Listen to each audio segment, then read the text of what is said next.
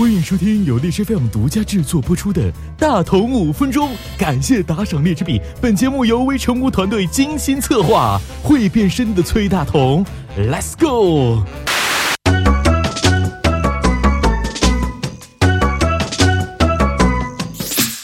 自从有了智能手机，地球就多了一个民族——低头族。这个民族无一例外的表现出来了以下的症状：A. 手指不听使唤；B. 间歇性的面瘫；C. 脖子酸痛无法根治。不少病友纷纷向大同求救，人家还有救吗？莫方要治病，看病因。大同今天就给大家分析一下，为什么玩手机就根本停不下来呢？这是一个发生在一九五三年奇葩悲伤的故事了。从前啊，有一个科学宅和他的同事做了一个实验。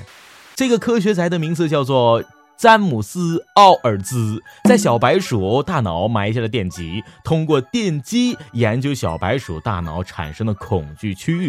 正常来说，这些可怜的家伙会在受电击后远离笼子里的迷你发电机。怎么知道啊？试验开始之后，有一只小白鼠嗨爆了，这货竟然一次又一次的回到发电机的角落，一次又一次的电击自己。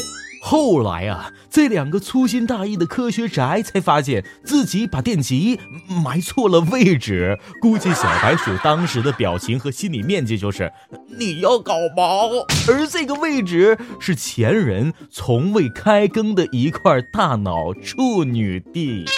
当其他科学家知道这个实验结果之后，竟然想这个实验换到人身上会怎么样呢？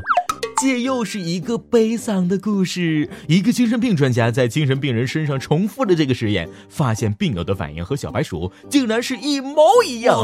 病友忍不住的电击自己，根本停不下来，真是名副其实的痛并快乐着。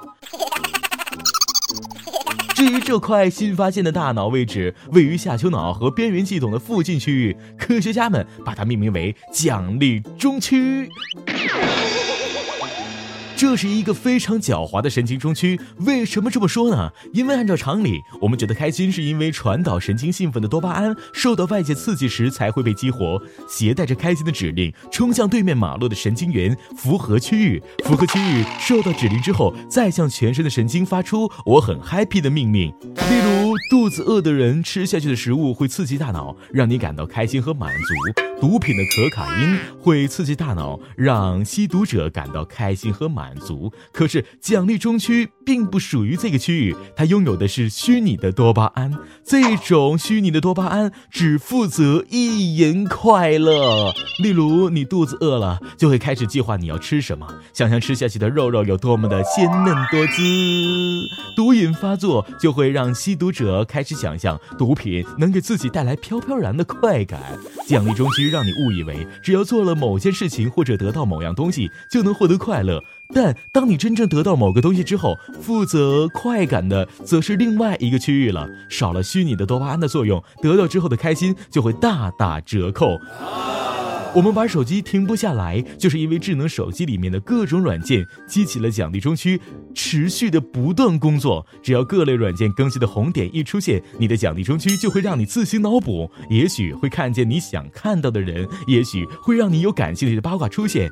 比如当地 FM 崔大同的节目要更新的时候，你就会没完没了的刷 DJFM 的 APP，或者刷朋友圈和各种资讯软件。哦，对了，还有章鱼手都不够剁的购物 APP。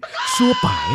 玩手机的人就是那只嗨爆了的小白鼠，手机里面无时无刻的出现更新和推送，就是那台让你欲罢不能的迷你发电机，让我们一次又一次的输给了自己的原始欲望，引发无数的悲剧。美国德克萨斯州一个男孩因为开车发短信掉进了悬崖。国内还有个女子通宵玩手机猝死，被发现时屏幕还定格在淘宝页面。有智能手机的研究报告显示，普通用户每天平均触摸次数为两千六百一十七次，重复上瘾者甚至达到了五千四百二十七次。大同这里就有一份测试手机依赖者的试卷，有三个症状或以上的病友就看着办吧：一、视力模糊；二近在咫尺也要发微信；三方向感差；四手机不离身；五总是产生手机震动的幻觉。反正大同，嗯，好像在这里面已经送到四条了。所以说，玩手机停不下来的人是被自己大脑的奖励中区打败了，其精神状态就类似于一只忠于快感的原始欲望的小白鼠。信息无限，时间有限，珍爱生命，善用手机。好了，今天的节目就到这里了。大同五分钟，我说你听，这才刚刚开始。OK，各位小伙伴们，我们下期见吧。如果你喜欢本节目，或者如果你喜欢我，可以在本节目下方留言，并且可以不停的送我荔枝币。好，这是我们的秘密。我们下期见吧，拜拜。